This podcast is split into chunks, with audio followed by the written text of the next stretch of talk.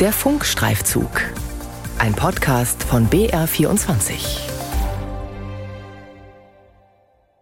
Im BR24 Funkstreifzug greifen wir jede Woche Themen auf, die es verdienen, dass genauer hingeschaut wird.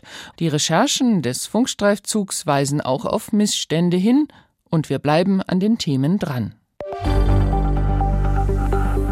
Wie Recherche wirkt. Der Funkstreifzug hackt nach. Mein Name ist Ina Kraus und ich gehöre zu dem Team, das den Funkstreifzug redaktionell betreut. Ich habe zwei unserer zahlreichen Autorinnen und Autoren eingeladen, um in dieser Sendung über ihre Recherchen zu sprechen. Gleich zweimal hat Eva Achinger im Funkstreifzug über den Einsatz von Pestiziden im Obstanbau berichtet.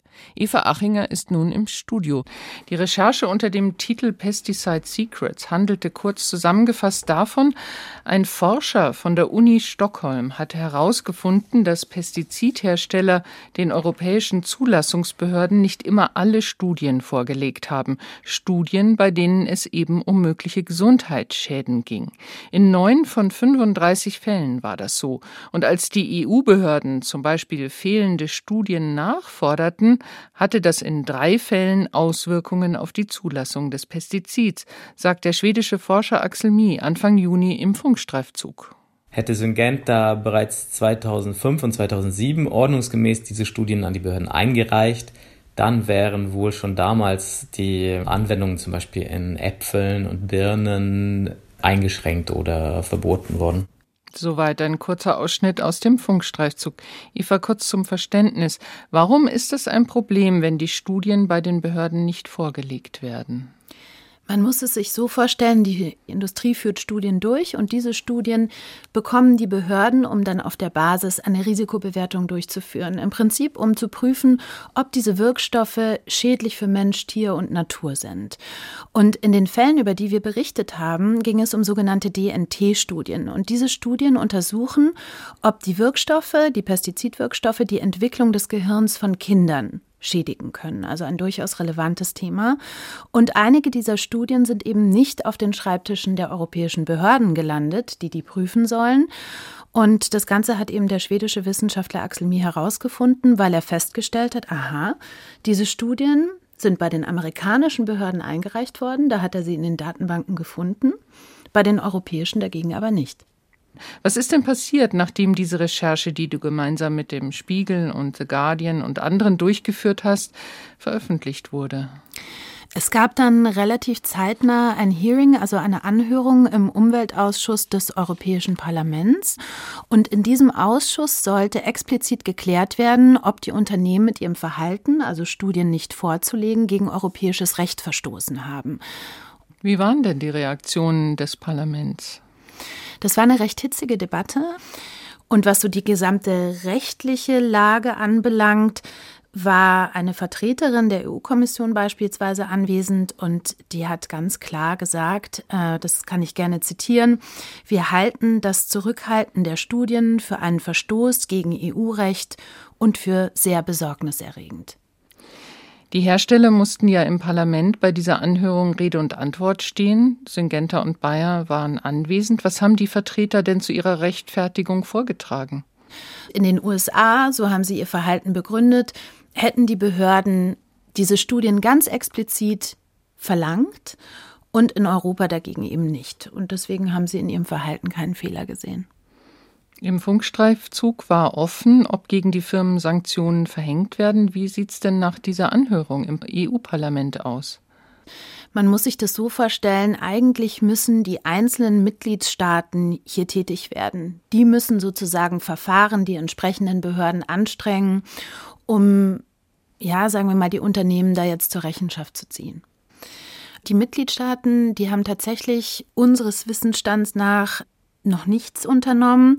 Was wir aber wissen, ist, dass beispielsweise eine Nichtregierungsorganisation, eine NGO tätig geworden ist. Die nennt sich Global 2000 und sitzt in Österreich. Und die sind gegen das Unternehmen Bayer vorgegangen. Von Gesetz wegen hätte Bayer in seinem Zulassungsantrag die DNT-Studie vorlegen müssen. Weil Bayer genau das nicht getan hat, so die Verdachtslage, wurden Hinweise auf schwere potenzielle Gesundheitsrisiken unterschlagen Und das haben wir im Oktober diesen Jahres bei der Staatsanwaltschaft Wien zur Anzeige gebracht. Das war Helmut Burtscher-Schaden von Global 2000. Zum Ergebnis dieser Ermittlungen können wir natürlich noch gar nichts sagen, weil das Verfahren noch läuft. Vielen Dank, Eva Achinger, für diese Recherche für den Funkstreifzug. Sehr gerne. Der Funkstreifzug hakt in seiner heutigen Folge nach. Was wurde aus einzelnen Recherchen? Sebastian Krause ist einem Thema nachgegangen, das ein Hörer an uns herangetragen hat. Sein Funkstreifzug mit dem Titel Herrscht in Kassomentalität im bayerischen Fußball hatte die Gebühren zum Thema, die der Bayerische Fußballverband von den Amateurvereinen verlangt. Hören wir mal in den Funkstreifzug rein, was Vereine so alles bezahlen müssen. Ich habe eine Rechnung früh aufgemacht. Da war nur Vereinswechsel Jugend- und Herrenbereich drauf. Spieler, die halt zu uns gekommen sind, hat, glaube knapp 900 Euro ausgemacht. Eine Rechnung. Nur die Meldung, dass unsere erste Mannschaft in der Bezirksliga spielen darf, kostet 400 Euro. Nur die Meldung. Das ist Josef Hitzinger, Vorstand des SC Schwarzach aus Schwarzach am Main. Er hat sich auf eine Umfrage, die Sebastian Krause bei 30 Vereinen gestartet hat, gemeldet. Sebastian, du hast einigen Unmut bei den Vereinen aufgespürt über die Gebühren, die der Bayerische Fußballverband zum Beispiel für einen Spielerpass nach einem Vereinswechsel verlangt und die viel höher sind als in anderen Bundesländern. Wie war denn die Resonanz auf diese Recherche? Haben sich andere Vereine bei dir gemeldet? Also die Resonanz war tatsächlich riesig. Allein auf unsere Berichterstattung und den Artikel im Internet auf BR24 gab es sehr viele Kommentare. Da hieß es zum Beispiel, die Vereine ersticken an Bürokratie, Datenschutz, Buchführung, Versicherungsschutz, Immobilienerhaltung, Meldepflichten an den Dachverband. Und auch ich persönlich bekam einige Reaktionen. Ein Vertreter eines Vereins zum Beispiel hat sich bei mir gemeldet und geschrieben, endlich wird dieses Thema mal publik gemacht. Gerne würde ich mich dazu mit Ihnen austauschen. Und im Gespräch kam dann raus, dass es ihm genauso geht wie dem SC Schwarzach und den anderen Vereinen, die wir in unserer Recherche drin hatten. Es war ja keine ganz einfache Recherche. Manche haben sich mit ihrer Kritik nicht vor das Mikrofon getraut. Also manche Vereinsvorstände, die haben sich bei dir gemeldet, aber wollten dann letztendlich nicht in die Öffentlichkeit gehen. Hatte es denn für die, die sich getraut haben, irgendwelche negativen Folgen? Soweit ich weiß, hatte es bisher keine Konsequenzen. Sie hätten zwar Reaktionen aus dem Umfeld bekommen, sagen sie, auch viel Zustimmung, aber vom Bayerischen Fußballverband sei nichts gekommen. Der hat ja erstmal nicht auf deine Anfragen reagiert und dann doch. Er begründet die hohen Gebühren im Funkstreifzug damit, dass zum Beispiel beim Spielerwechsel Vereine die die Leute bei sich halten, belohnt werden, indem sie weniger Gebühren haben und die Vereine, die viele neue Spielerinnen und Spieler zu sich holen, dass die auch einfach zur Gesamtfinanzierung des Systems mehr beitragen sollen. Hast du jetzt nochmal mit dem Verband gesprochen? Ja, ich habe nochmal mit dem Verband gesprochen, äh, gerade auch vor dem Hintergrund, weil er angekündigt hat, die Gebühren ab 01.01.2024 weiter zu erhöhen. Er begründet das mit der Inflation, dass auch für den Verband eben auch alles teurer wird.